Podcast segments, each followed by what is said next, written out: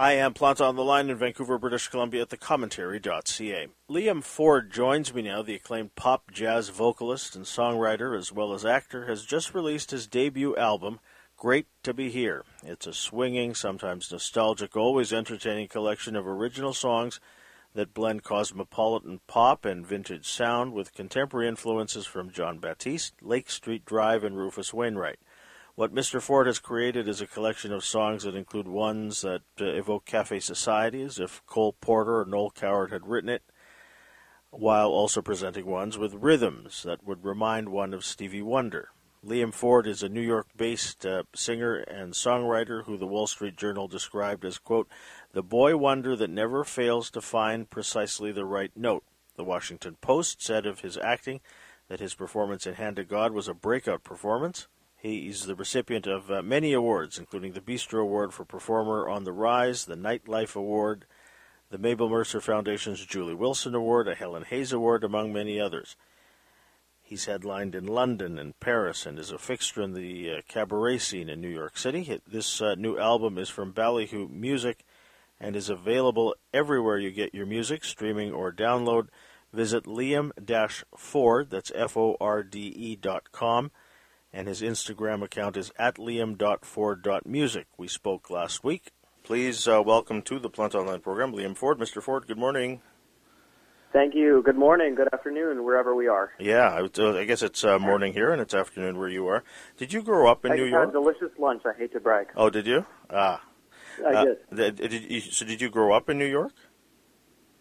I grew up in Connecticut, but we would go into New York a lot, uh, you know, to see shows and do all the touristy stuff. And I knew that I always wanted to live here. That's the thing about the, the, this album that um, there are a, couple songs on here where um, New York is, is essentially the central character. It, it, it's a city that you know has taken on characteristics of its own. It's it's the, the place of legend.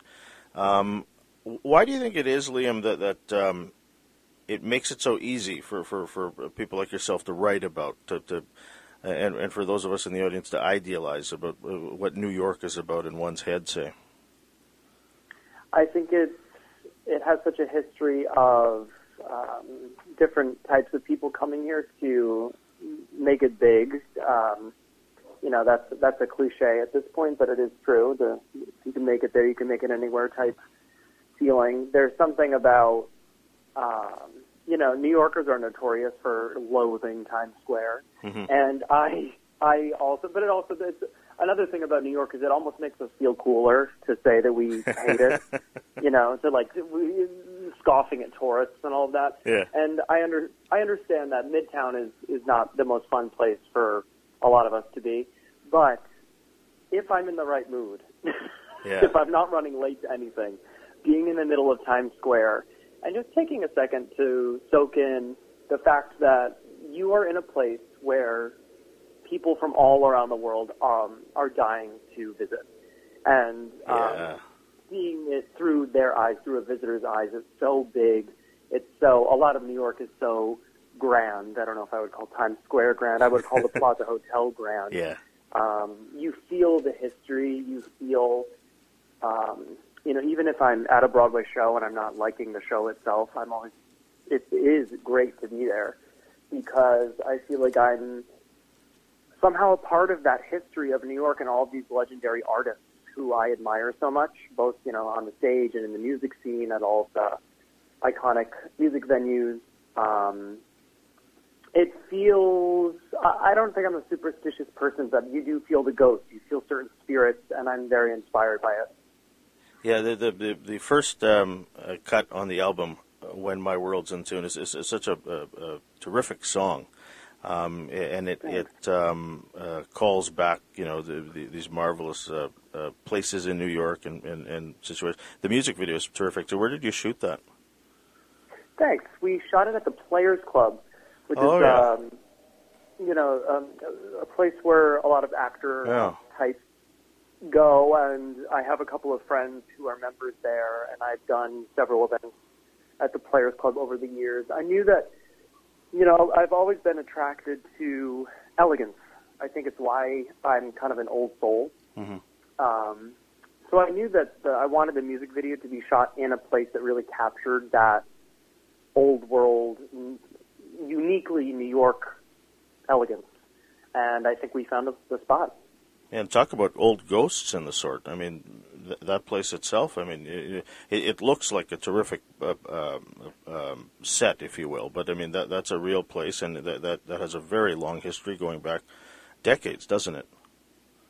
Oh yeah, and they. I don't know. Did you see that new Fran Lebowitz series, Pretend It's the City, on Netflix? Oh yeah, yeah.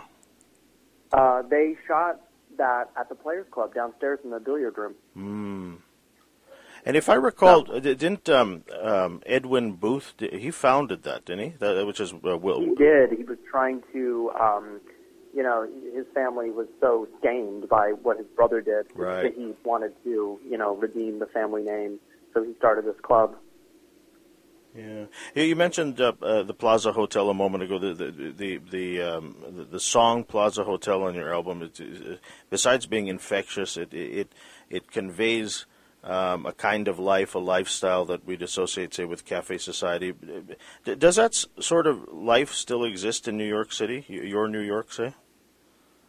There are glimpses of it, and I'm lucky to know a couple of people who a little bit have a, a hand in that world. Um, it's hard to say what the new version of that will look like.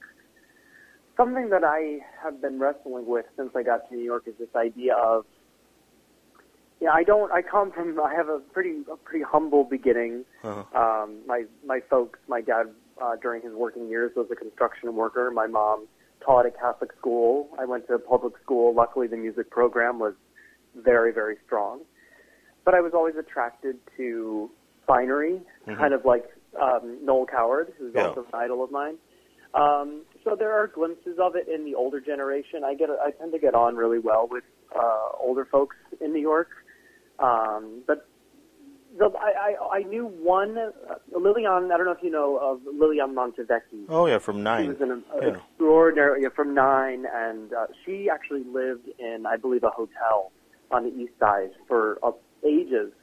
Um, and she was a, a friend of mine. And she, um, but other than that, I don't know too many people who live in hotels. Of course, the nightclub scene is now the cabaret scene. Uh-huh. I've been yearning to find a, a space that actually has that feeling of nightclubs, but the, I, the only place that I see them is in old movies because that's not, you know, go to a Broadway show and then afterwards go to the Plaza Hotel's the Persian Room to go see a nightclub act and then go dancing after. I hope uh, maybe you could come back. I don't know. Yeah, I was uh, in New, the last time I was in New York wa- was t- 2019, and I was with uh, there was a, a group of friends, uh, four of us, and I thought, well, I always wanted to go to the Cafe Carlyle, and oh, so I love the. I want to play the Carlyle so bad. yeah, well, this is the, this album was just perfect in that room. Um, Thank you. Call them. Tell them. the uh, and and I, I thought about uh, uh, arranging for the four of us to go there.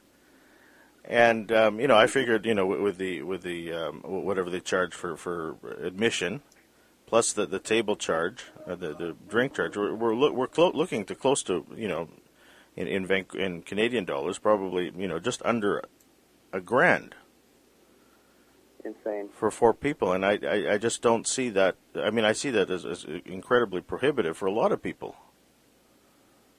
Well, that's just it. I mean, and it's a shame that there isn't a um, that, that uh, other that there isn't more access to these beautiful spaces. It, it does feel it's it's for the Upper East Side set. Mm, right. You know, it has that nouveau riche feel, but that the Cafe Carlyle just might be the only place, only performance space I've ever been to in New York that actually has that elegance that I pine for. yeah. Um, but it is insane. You know who I saw at the Cafe Carlyle? It's my favorite hmm live music event I ever seen. I should mention, by the way, I was taken to this Yeah. event. I didn't pay because I could never afford to go to the Carlyle. Right. Right. Um, I saw Jon Batiste Oh. at the Carlyle, and he's a huge inspiration of mine. I love this guy. Yeah. Um, and his there was this beautiful woman next to the stage with red lipstick, and she was just kind of beaming at him the whole time. She looked vaguely familiar to me, Uh-huh. But I couldn't, I couldn't, um, I didn't know who it was. But I just thought, wow, she, I guess she really loves Jon Batiste. Look at the way she's looking at him. He did his basically his whole set. It was fantastic, so inspiring, joyful, everything that Jon Batiste is. Uh-huh. And then he says, I'm going to call up my friend uh, Rachel Price. I don't know if you know the band Lake Street Dive. I love this band. They've got a real, they're just so classy. They've got this real kind of 70s soul jazz Uh-huh. vibe to them. And this lead singer, Rachel Price, sings her head off. And she got up and she sang. She did a couple tunes, but the one I really remember, she and Jon Batiste did On the Sunny Side of the Street. Oh yeah. And I lost my mind. Yeah, you know, I, I, I, because you mentioned Batiste, um, when I'm listening to "Great to Be Here," I, I, I, you know, I obviously hear the influence of Noel Coward. We'll talk about Mrs. Dudley in a sec because I think that's a marvelous song. and The influence of Wallowitch, and um, Thank you. uh, but Batiste certainly does come through. And when you mentioned that he's been an influence, I, I, I, I certainly hear a little bit of that in on this album. That's very flattering to me. Thank you. Um, to me, Jon Batiste is the classiest guy in show business. I just, um, I mean, it's a whole separate discussion. I want his stylist. I want all of his clothes. He always looks so good. Yeah. Um, when I was uh, starting to put this album together, uh, they I think they had they had only started leaking some of the tracks from We Are, his of course Grammy winning now Uh-huh. album. Yeah. But the music video came out for I Need You. You know that tune, the Uh-huh. blues Yeah. one? And it starts, I believe, in a museum, and he starts flirting with this girl. And then all of a sudden it turns into this dream world where it kind of goes back in time and everyone's Lindy hopping and Yeah. Yeah. it's this infectious, joyful quality. Not to mention, he has this kind of um, goofy sophistication to him. Like I wouldn't call Jon Batiste, I wouldn't call his music goofy. No. But no. the way he moves his body and expresses himself, there's a there's a freedom that he feels in himself. You can tell he's a very religious man. Um, that he feels connected to something higher, and that's a big part of where his inspiration comes from. But I was so inspired by the feeling of that song, and it gave me great hope that people might actually listen and like what I was doing. Yeah, there's there's a lot of joy and a lot of fun in "Great to Be Here." Um, there's also a lot of thoughtfulness behind the melodies. Um, you, you know, you, some of the words itself, you know, they, they they come off as very timely, and um, Oh. they, they reflect, um, I, I guess, a lot of the angst that that, that a lot of us feel. Um, I, I don't know, for example, it, it sounds like a happy song. Um, but it also has that strain of uncertainty that we all feel in life, and and and it suggests to me as a listener that yeah, and stuff isn't great out there, but you know, there's always something to make it a little bit better. Sure. Yeah, there's there's always music. Yeah, There's always um, being with people you love, leaning into that uncertainty. Uh, for all, the entire world, for the past couple of years, anyway, hmm we we've all had no other choice.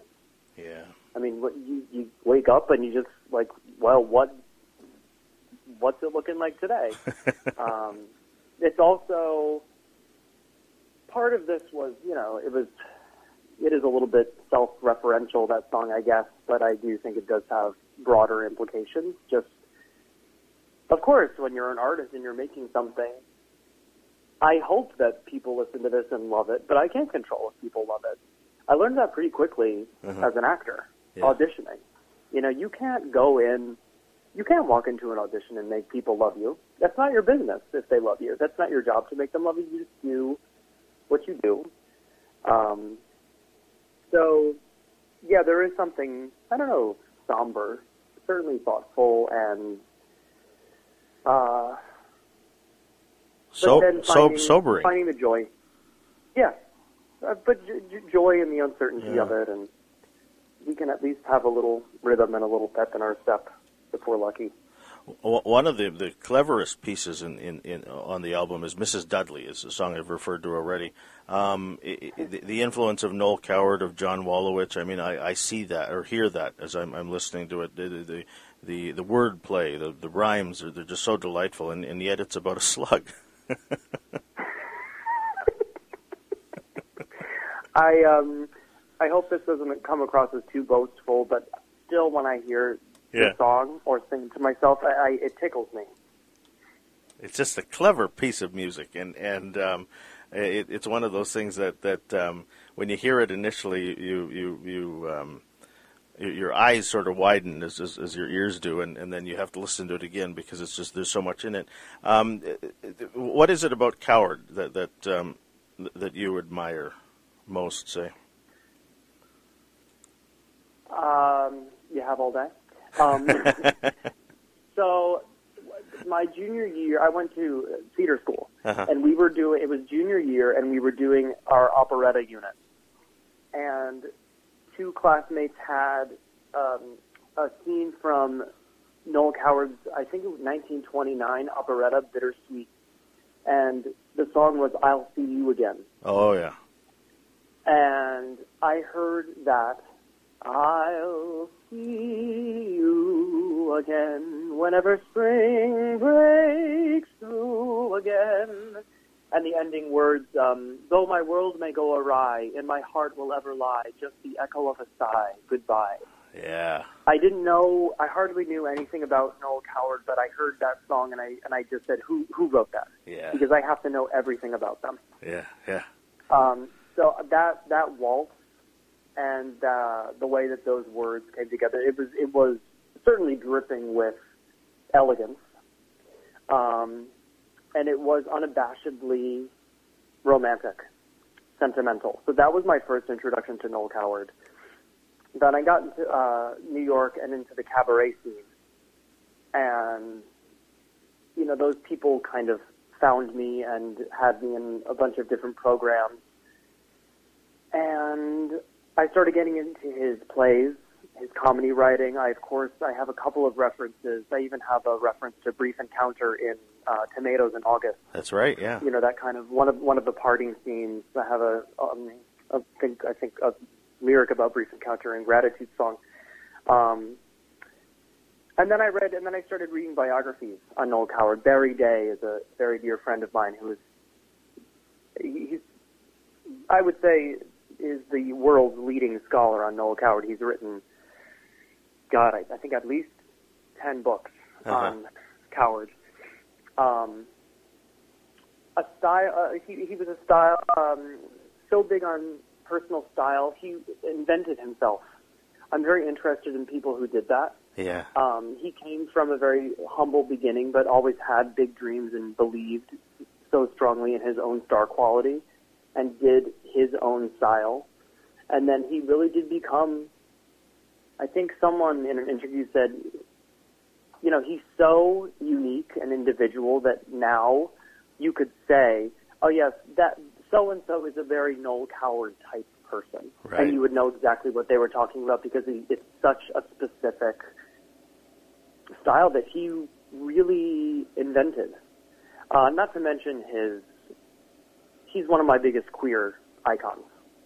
You know, and I think that there's a new mode of even that of, of modern queerness that I'm trying to explore with the album. There's something, there's something mannered, something a little campy, highly theatrical that I think we can all laugh at and celebrate.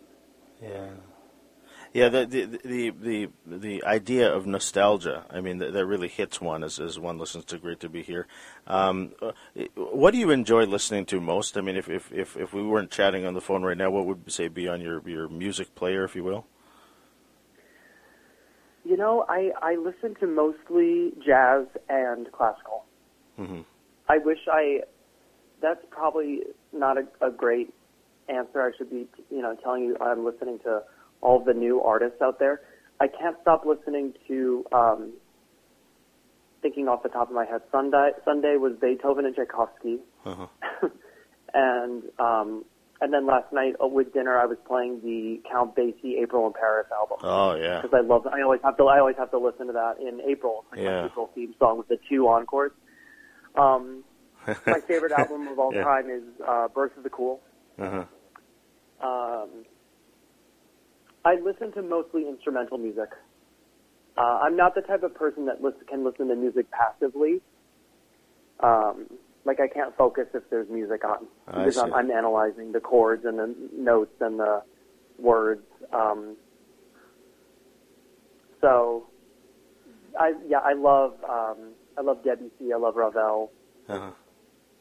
It, it- when Uh, when you're writing, pardon me, yeah, when, when you're writing, um, what what do you what, what's on, on your mind in terms of say influences? Do, do you carry any as you're sitting at the, the at your keyboard, say, or Yeah, um, I would say my biggest compositional influence would be Michel Legrand. mm, Um, that when I saw, I saw the Young Girls of Rochefort first, and then I saw the Umbrellas of Cherbourg.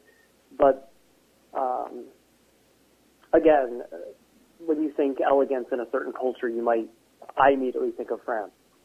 Um, he has a, a very French sound, and those melodies just really tugged at my heart. Or I thought it was the hippest thing I had ever heard. You know, his snappy, almost frenetic jazz waltzes yeah, yeah, um, and the way that he the, the chords just move around. So definitely Michel Legrand. I'm a big Ben Folds fan. I listened to a lot of Ben Folds when I was in high school. uh-huh.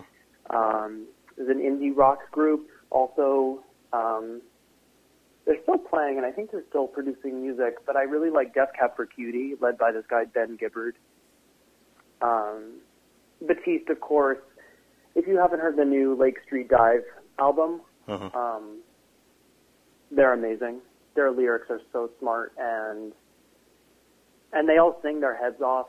Um, so definitely trying to do that. There is some. There are certain like indie, indie pop, indie rock elements to this album. Um, who's the? Oh, the other one is I would say is Rufus Wainwright Mm.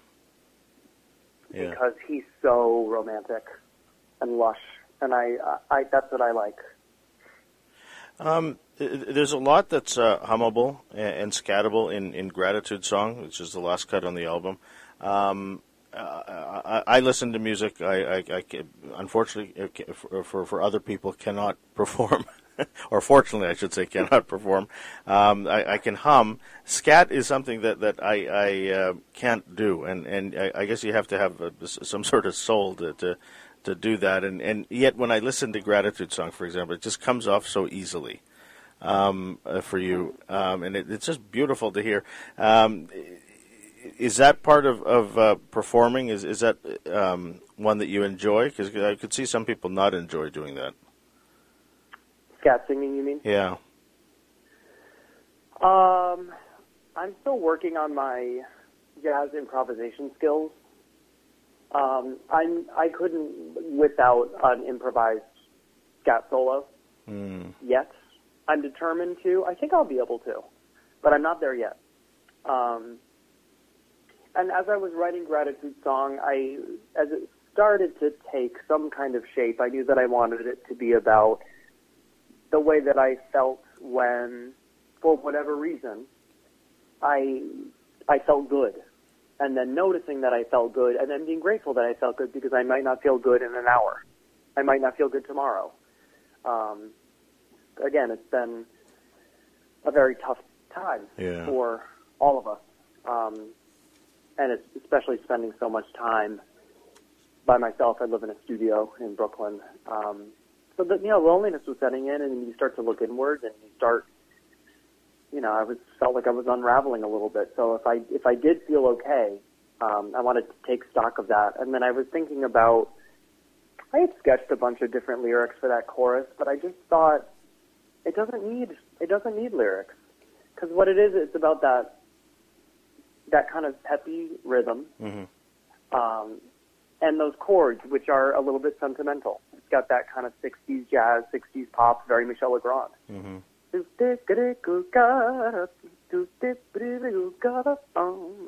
Um, it had the lightness to it, and I felt like words would have actually bogged down and muddied the message. Um, so I hope that answers the question a little Yeah, bit. Yeah, and you've you've also demonstrated just now just how um, marvelous your voice is. It, I, I don't know how to describe it. Um, it it's pure, uh, it's fresh, it's um, it's it's uh, um, uh, in terms of, of what that is. Is it? I mean, is is it a tenor? Is it what what what what have people told you what your voice is? I would say tenor. Yeah. Um, even when I speak, you know, I don't have, except in the morning or if I have a cold or something, I don't, I don't Yeah. have, I don't have the the richness down at the bottom. I have a lot more um, treble. I've working, and I'm always trying to work to to find more release, find more ease, more suppleness, um, more connection to my body, because I really believe that the more connected you are to the body, the less tension there is, the more truthful and authentic um, the musical storytelling will be. Uh-huh. Um, but yeah, I would I would say I'm a tenor. I, I I think I learned a lot about singing and phrasing when I heard Chet Baker in high school. He has almost an androgynous quality to his voice and a smoothness, uh, lyricism um, that I aspire to. And so, so, how do you work to not strain it? Say, I mean, you, you just mentioned a moment ago, thinking, you know, you, you have to think about the, the body itself, and, and I guess if if you understand that, I guess um, you're able to do what you can with your voice, anything with your voice. I guess is that right? Yes, I think so. There is. I teach voice, so a lot of it is about awareness, Mm. or as a, um um, one of my favorite guided meditations would say, uh, the, using the kindness of your attention.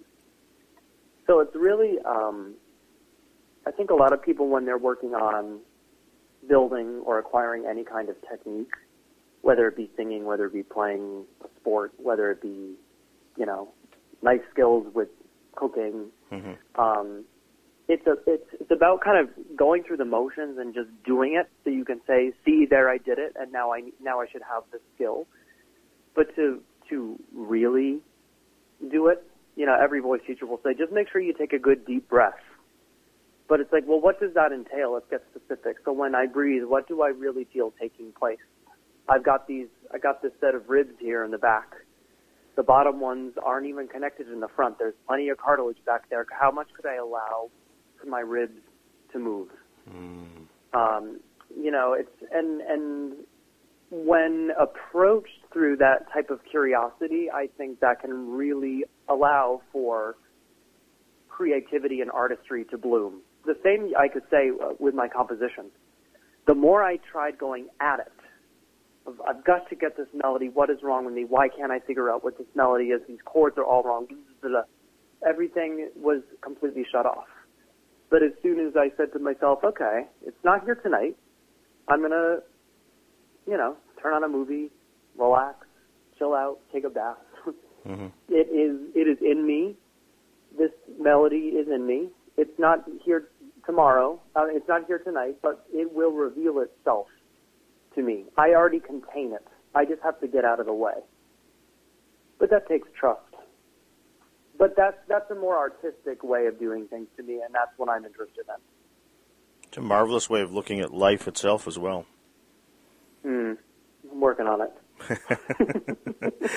um, the, back to the title of the, the album. It's a, a marvelous title for a debut. Great to be here. Um, is that what you feel? Yes, it really is. It started the.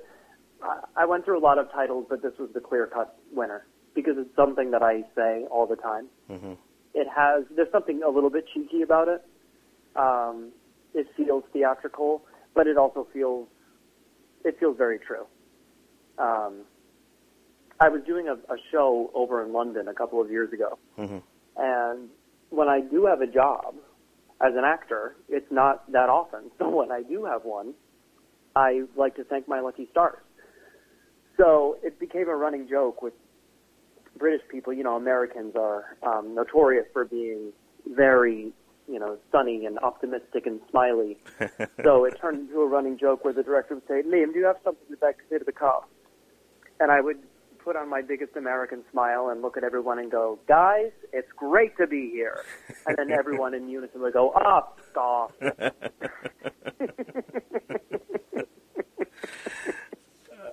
it's um, it's, such a, a, marvelous debut. Uh, congratulations, uh, Liam, on it. I so appreciate your time today. Uh, by the way, are you um, uh, there'll be there'll be concerts, I guess, associated with the release of the album. Is that right? Yes, we had our album release uh, on March 25th when the album came out at Rockwood Music Hall. But um, if you happen to be in New York City, Monday, June 13th, you can catch me at Birdland. Ah, that's a great room. Yes.